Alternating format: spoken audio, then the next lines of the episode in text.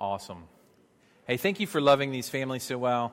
Um, it's just a privilege to, to watch from this vantage point, just the way that you love one another.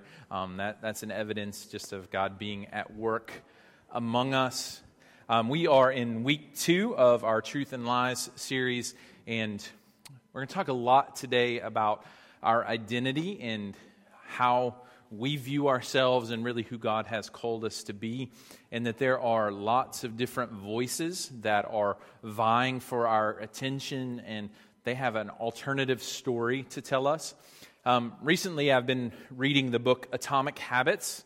Uh, by an author named James Clear. So um, I'm the kind of guy that like I like to. I have like tons of ideas about like what things could be like, but when it comes to actually changing things, like change is difficult. And what I've uh, just understood as I've been reading this book is that um, most of the, the habits that we have um, really are attached to how we see ourselves. And um, I listened to a podcast and an interview with the author, and people that are wanting to make sweeping changes in their lives. As Americans, most of the time, we want to be able to, you know, transform our, our, our, finances in 90 days, or we want to be able to lose 30 pounds in two weeks.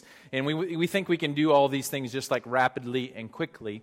And um, he said, but before you could actually become a kind of person that works out, he has people, instead of just um, trying to get up super early in the morning and go to the gym. He just has people make an appointment, go to the gym, sit in the parking lot for five minutes. Because before you can actually become the kind of person that works out at the gym, you have to be a kind of person that makes room in your schedule to go to the gym. And he just kind of helps build habits on top of one another. And he says this is the reason that we have to change the way that we view change. We have to view how we um, view ourselves. He says true behavior change is identity change.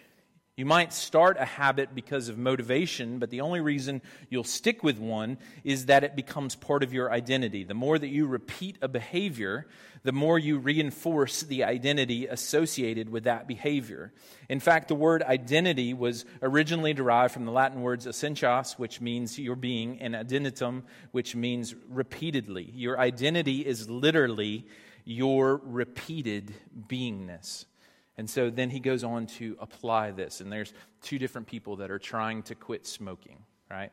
And so there's one person, when offered a cigarette, says, No, thank you, I'm trying to quit. And the other person says, No, thank you, I don't smoke anymore, right? And so that's kind of how those things play out, where it has to go a little bit deeper than just hey, we're trying to change our habits. It's we have to change the way that we view ourselves. And now, when we lay that over and against the grid of truth and lies, most of the things that we experience in our lives, whether it's our relationship with God or our relationship with other people, is deep down driven by who we see ourselves to be. And so we want to go this morning to Genesis chapter 3, and we're going to see where the origin of lies came into the story.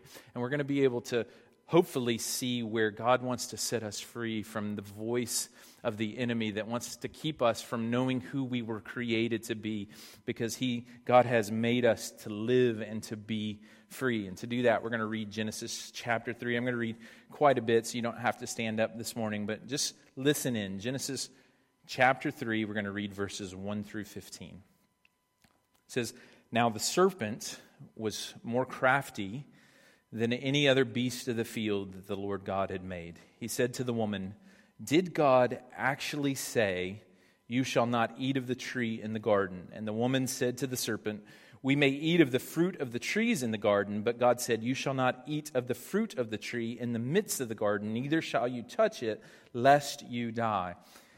But the serpent said to the woman, You will not surely die, for God knows that when you eat of it, your eyes will be opened, and you will be like God, knowing good and evil. So when the woman saw that the tree was good for food, and that it was a delight to the eyes, and that the tree was to be desired to make one wise, she took of its fruit and ate. And she also gave some to her husband who was with her, and he ate. The eyes of both were opened, and they knew that they were naked, and they sewed fig leaves together and made themselves loincloths. And they heard, this is one of the saddest parts of all Scripture, verse 8. And they heard the sound of the Lord God walking in the garden in the cool of the day. And the man and his wife hid themselves from the presence of the Lord among the trees of the garden. But the Lord God called to the man and said, Where are you? And he said, I heard the sound of you in the garden, and I was afraid because I was naked and I hid myself. He said, Who told you that you were naked? Have you eaten of the tree which I have commanded you not to eat? The man said, The woman you gave, gave to be with me, she gave me the fruit of the tree, and I ate. The Lord God said to the woman, What is it, what is this that you have done? The woman said, The serpent deceived me, and I ate. Verse 14. The Lord God said to the serpent, Because you have done this, cursed are you above all livestock and above all beasts of the field. On your belly you shall go, and the dust you shall eat all the days of your life. And I will put enmity between you and the woman, between you, your offspring, and her offspring. He shall bruise your head, and you shall bruise his heel. This is the word of the Lord. Thanks be to God. All right, let's pray. Father, so much right now. Um, there are a million things going through our minds, things that are going to happen just a few moments from now, things that have already happened on the way here. I just pray that you would allow us to cut through the clutter and to hear your voice once again, speaking life and speaking truth to us and over us. I pray that you would expose the lies of the enemy and bring healing through the voice of the one who crushes the serpent. In Jesus' name, amen.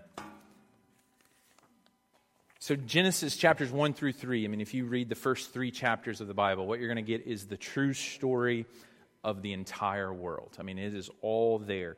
How God created the world, perfect and beautiful, who He created us to be, as his image bearers. And then in um, chapter 3, there is another voice that enters into the story. It is the voice of the serpent. It begins to cast doubt on who God is. And from that very moment, we are all in this journey to figure out who we are. The moment that Adam and Eve begin to buy into the lie that God is a voice that can't be trusted, they were scrambling. I, that verse, verse 11, where it talks about who told you you were naked. I mean, that, that's an apt description of what it's like to live life in this world.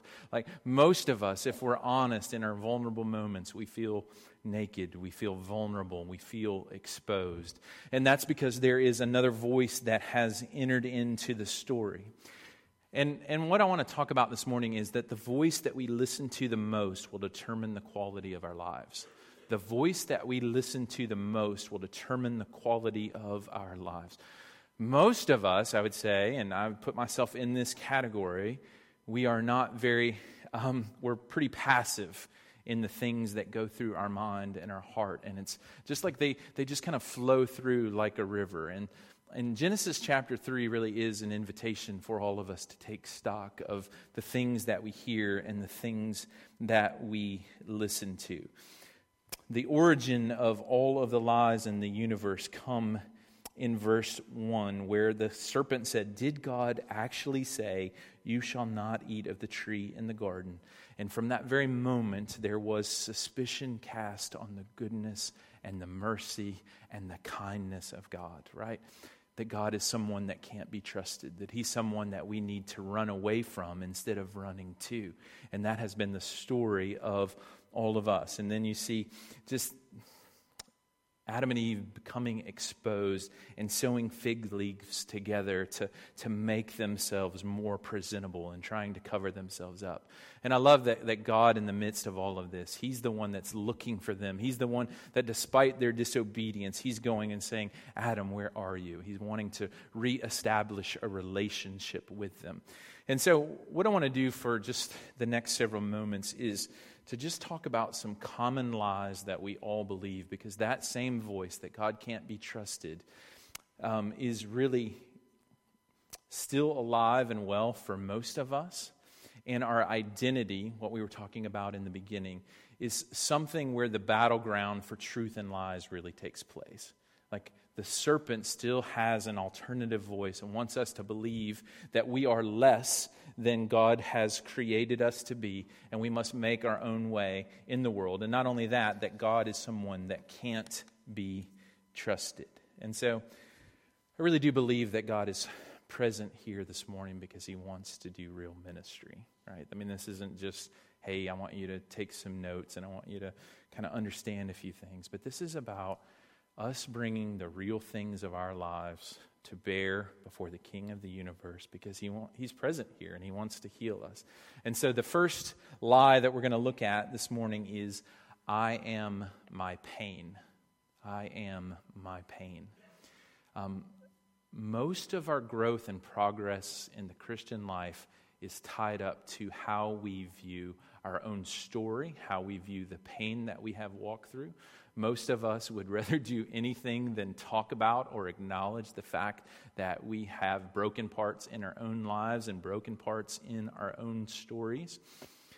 But when we lay our heads on our pillows at night, the truth is that most people have enough pain in their story that pain is not just something that shapes your story, but it becomes who you are in your story.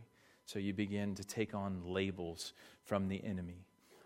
I'm one that was abused, neglected, rejected, right? Unlovable, unwanted, someone that is unworthy of love and connection. You so identify your life with the pain and the trauma that you've gone through that you actually become your pain. And in the midst of all of that, um, God wants to come in and He wants to bring hope and He wants to bring healing to those things. He's inviting us to take off the identity that I'm so associated with my pain so that we can connect with the healer. The biblical example of this is Naomi and Ruth. I don't know if you know this story, but you could read it in the book of Ruth. But both Naomi and Ruth were widowed, they were living in the land of Moab. Naomi's me- name actually means pleasant, but she became so identified with her loss. She said, I don't want you to call me Naomi anymore. I don't want you to call me pleasant. I want you to call me Mara or bitter, right? And that's because pain became what she was known by. And listen, there are so many people in this room, if you're honest, like that's how you view yourself and that's how you view your story. And God is inviting you in the midst of this um, to break through the pain and to break through the disappointment and bring that pain and disappointment to Him. The greatest lie in the universe is God is the author of your pain. Right? You will never run to someone for healing that you think is the one that has caused your pain, right? And so Satan takes the events of our lives, right? What now we're going to bump into some mystery here. But the reality is like scripture teaches a God who is a healer, a God that is a restorer, a God that enters himself into the story. He breaks people free. But most of the time, I mean, I've spent hundreds, if not thousands, of hours counseling individuals. And almost every one to a person, they have this question Why did God cause this to happen in my life? Right? And the reason that that question is universal is because the ultimate lie is not that our pain is the result of living in a broken or a sinful world or at the hands of other people, but we end up blaming and charging God with the reality of our pain. And what God wants to do in the midst of this is to say, hey, I want, I want to open your eyes to the whole story. We have a wounded healer, right? He was, he was punished for our sins, he was nailed to a cross. He is familiar with sorrows and grief, and he provides a way of escape. And so I think God wants to remove that lie from your life and cause you to be one that runs to Him in one, instead of one that runs away from Him. We have a God that's committed to justice and righting wrongs and healing bodies and souls. He's here to set us free. So we want to bring our pain to Him instead of running away from Him in the midst of it, right? So the first lie is, I am my pain. And this one, I think, is, is closely associated with it. Um, it's, I am my fear, right? So, this is what could happen to me. And just as I was praying this morning, I mean, I, God just highlighted that fearful people are made and not born. So, what I mean by that is if you are a fearful person, and all of us battle fear to differing degrees, but if you are a fearful person, it's because on some level there is unresolved pain inside of your story. And God wants to come in and He wants to be able to root those things out. And, and there's a, I love to read about adoption and adoption stories. And one of the most tragic things that was shocking to me that every person that's ever walked into um, an orphanage, maybe overseas, is how eerily silent it is.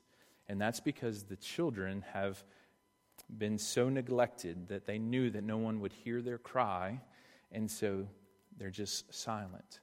And I really felt like that was a picture for some fearful people here today. Like, um, you may go through all of the business of church, you may open up your Bible, but you no longer bring your fears and your pain to the Lord. And I, I think He's just inviting you to come to Him and to re engage with Him because you are a child of the living God. So, um, unresolved pain, God being at the source of our pain, and just the reality that, that so many of us want to. I mean, uh, just another picture, and I was thinking about this during worship, just that, that we have a, a lock on our hearts, right? Because we don't want to let anyone in.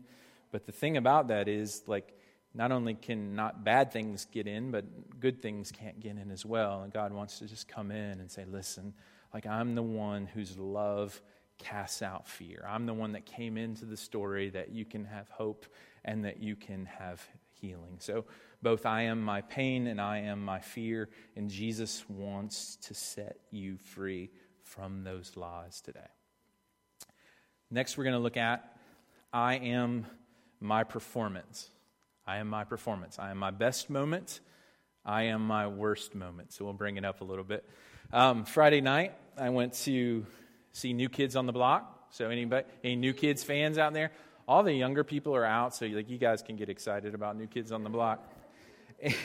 and um, actually, I really enjoyed this show for for a lot of reasons. One was the um, yeah, I mean, it, it, it brings you back to junior high, and that's always a good experience. But then I had this simultaneous like because I, I, you don't want to hang out with me at concerts because i'm like i'm thinking about what it must be like so it wasn't only new kids on the block it was uh, a one hit wonder from the 80s named Tiffany. Anybody know Tiffany? Right? I think I'm alone now. And I felt so bad. yeah, she's not going to listen to this podcast. But anyway, like, her best moment for her was when she was 16 years old, right? And she's saying, I think I'm alone now. I wonder what it's like to be able to have to take the stage and to sing that song over and over, right? And, and I'm guessing Tiffany's pushing 50 at this point, you know? And like she's really like having to do this over and over and over again, right? Nobody's coming to New Kids on the Block concert to hear them break out their new material, right? Everybody wants them, right? I want you to make me feel like I'm 13 years old again. And, and I, I'm telling you, 90% of the crowd was women, and they, like, that's the story that they were living. But that's a picture quite honestly, of what it's like to live by your performance. Right? Now, you may not keep score by being the, you know, a one hit wonder in the 80s or a pop band from the late 80s, but we all keep score, right? It could be your bank account, it could be your kids' performances, it could be um, how you think you're doing in your marriage. For most Americans, it's your activity level. Like we equate busyness with significant, right? If I'm so busy, there's no way that I can be insignificant. And there's just this hunger and desire um, to prove ourselves, our worth and our value by our performance. And it's as if somehow we view God as this cosmic scorekeeper where if we are doing well by whatever our definition of well is, then He loves and accepts us and He brings us close. And if we're not keeping up with our own performance, then um, He withdraws His love. And what the gospel of Jesus Christ is, what's absolutely true is that the gospel means the end of scorekeeping, right? That you're not defined by your best moment, you are not limited by your worst moment. Um, some of us think Christianity means that God kind of comes in and wipes the slate clean and you get a new beginning. You ever heard something like that? Yes. All right, we're responsive here today. It's awesome.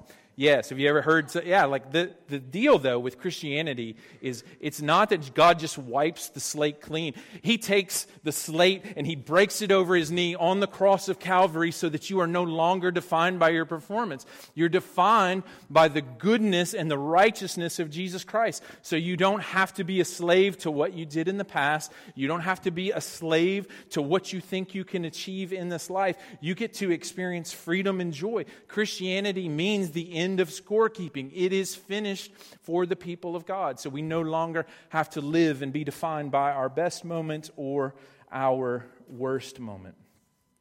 Paul Zahl, in his book Seculosity, and I love the subtitle of this, he says it's called How Career, Parenting, Technology, Food, Politics, and Romance Became the New Religion and What to Do About It. He says, Our religion is what we rely on, not just for meaning or hope, but enoughness. Listen carefully, and you'll hear these words enough everywhere, especially when it comes to anxiety, loneliness, exhaustion, and division that plague our moment to such tragic proportions. You'll hear about people scrambling to be successful enough, happy enough, thin enough, wealthy enough, influential enough, desired enough, charitable enough, woke enough good enough, right? We believe instinctively that if we reach some benchmark in our minds, then value, vindication, and loves would be ours. That if we got enough, we would be enough, right? So I don't know what enough is for you here this morning, but God wants to set you free from whatever enough is and to say, You are in my beloved Son, right? The gospel is for people that know that they're not enough, right? And they've given up trying to be enough. The gospel is for people that say, listen, I, I know that I'm not enough, and I want the righteousness and the goodness of Jesus to define me. So you're not limited by your goodness, your best moments, and you're not defined by your worst moments, right? There are so many in this room that are defined by failure right? I don't know what that moment was for you. You probably, at the beginning of the Christian life, thought that God had some kind of plan for you, but you somehow left that behind. And the gospel says, listen, you're not defined by your worst moments. You're defined by the goodness and the righteousness of Jesus. He wants to come and He wants to set you free. You no longer have to live by your performance. You get to live by the performance of another. And we'll never get tired of saying that here over and over again. It's not about us, it's about Jesus and what He has done. So, again, I'm my pain, I'm my fear, I'm my performance. Finally, I want to close with this I am my perception of me or others' perception of me. In 2015, a 15 year old Instagram, Instagrammer named uh, Essena O'Neill did the following. She came clean about the pressures of trying to measure up to the standards and opinions of others. She said, I think we have a, a picture of this. She said, Please like this photo. She said, I put on makeup, curled my hair, tight dress, uncomfortable jewelry, took over 50 shots until I got one that I thought you might like. Then I edited one selfie for ages on several apps just so I could feel some social approval from you. There is nothing real about this. Hashtag celebrity construct, right? So, this is a young lady who was aware just of the social pressures of trying to measure up others' perception of her. And as I was thinking about this week, I mean, there's so many of us that live like with an, think that we have to have some kind of airbrushed version of ourselves to present to the world. Right? We try to f- put ourselves through all of these filters and all of these grids, right? And I want to talk to moms for a moment, right? It is Mother's Day. So many of you are laboring under burdens that you were never meant to carry. You're never meant to try to be like this person. You need to become the person or the mom that God has created you to be. And I, I, do, I think God wants to allow so many in this room to put down things that you're not called to carry. That He came to remove burdens from you, not to add them. He says, Come to me, all you who are weary and are heavy laden, and I will give you rest. So you don't have to be someone's, you know, perception of who you're supposed to be. Like there's so much pressure about what kids should eat and when they should go to sleep and how much screen time they should have, right? I mean, like it has, I, I, would, I would assume, um, yeah, just moms frazzled and wondering, you know, how in the world can you keep up with all the expectations? I mean, should I stay at home? Should I go to work? Should I do all of these things? And I think Jesus at the end of the day would say, listen, I just want you to come near and I want you to hear my heartbeat. You know, that I come so that you can have rest, that it is finished. You don't have to be someone's perception of you. But then I think also God wants to, and I'm going to end with this, He wants to help us with our own perception of ourselves. David Takle, in his, his book, Truth About Lies and Lies About the Truth, says this. Um, and he's quoting a man named David Benner. But I, we all need to seriously consider this question. It's probably the most important thing I'll say here today. When God brings you to mind, what do you suppose he thinks and feels about you? As it turns out, the answer to which the majority of Christians will give is disappointment. The point here is that many people suffer terribly from self hate, which is part fleshed out disbelief in God's love for them. They want another life either because they are sure that they have failed at this one or because they believe that God has shortchanged them from the start. So, part of the reason that we are so vulnerable to the slavery of the perceptions of others is because we don't feel like deep down that we are worthy of love and connection. If there's anything that the gospel states, is that not only does God so love the world that he gave his only son, but God so loves you that he gave his only son so that you could experience life and forgiveness and healing and wholeness. And listen, he loves not the Instagram version of you. He loves the you that gets angry. He loves the you that's selfish. He loves the you that fails over and over again. You don't have to clean yourself up or um, yeah, to try to make yourself something that you're not. God loves you just as you are. But the miracle of the gospel is that his love actually changes us and sets us free. We no longer have to live for the approval or the acceptance of other people. Finally, I'm going to close with this quote and then we'll pray. Brennan Manning says this in his book, Abba's Child Define yourself as radically as one beloved by God. This is the true self. Every other identity is an illusion.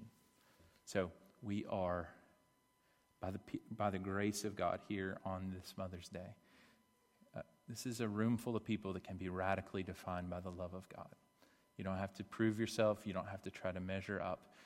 Maybe you've never experienced that kind of love.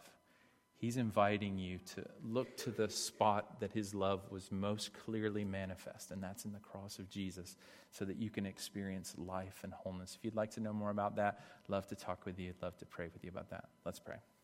Father, thank you for Jesus. Thank you for his great love for us. Thank you um, that he frees us from the lies of the enemy. I pray that you would do just real ministry here in these moments, that you would help us. Um, not to just have some fake version of who we are, but that you would come in in the midst of our lives and that you would heal us. In Jesus' name, amen.